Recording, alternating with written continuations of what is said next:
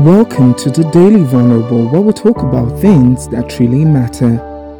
Um, as the EndSARS protests morph into a future we can't yet predict, as people step off the streets after our government clamped down, uh, people have been asking, what next? People are, are caught in emotions they can't even describe yet confusion, disillusionment, regret.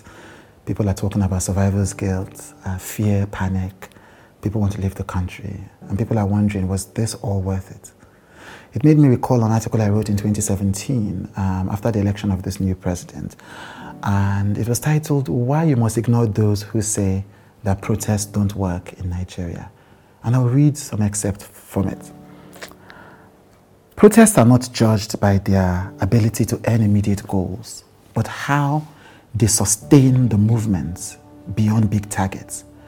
When they appear to fail, lessons are learned, knowledge is added, and the march continues. Small wins lead to pockets of validation that then aggregate into big wins.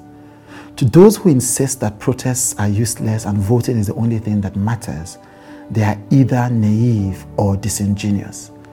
If voting were only the only mandate that citizens have, then everyone from Nelson Mandela to MLK must have been stupid. In fact, MLK must have been doubly stupid to lead any protests because the vast majority of the elected leaders who could make the voting decisions in Congress were in fact the key enablers of a racist system. Yet, he led citizens to make change happen outside of the voting process. Protests may not lead to perfection, but protests lead to solutions, however imperfect. At the very least, they lead to a shared frame of understanding and an important articulation of public views. Democracy is not instant noodles.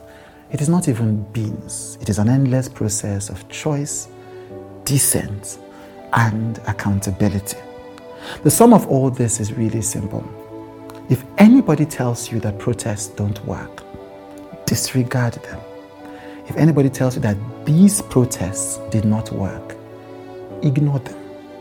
They quite simply don't know what they are talking about.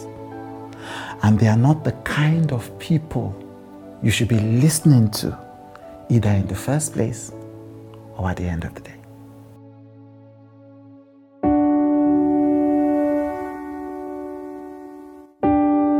Thank you for listening to the Daily Vulnerable with Chude.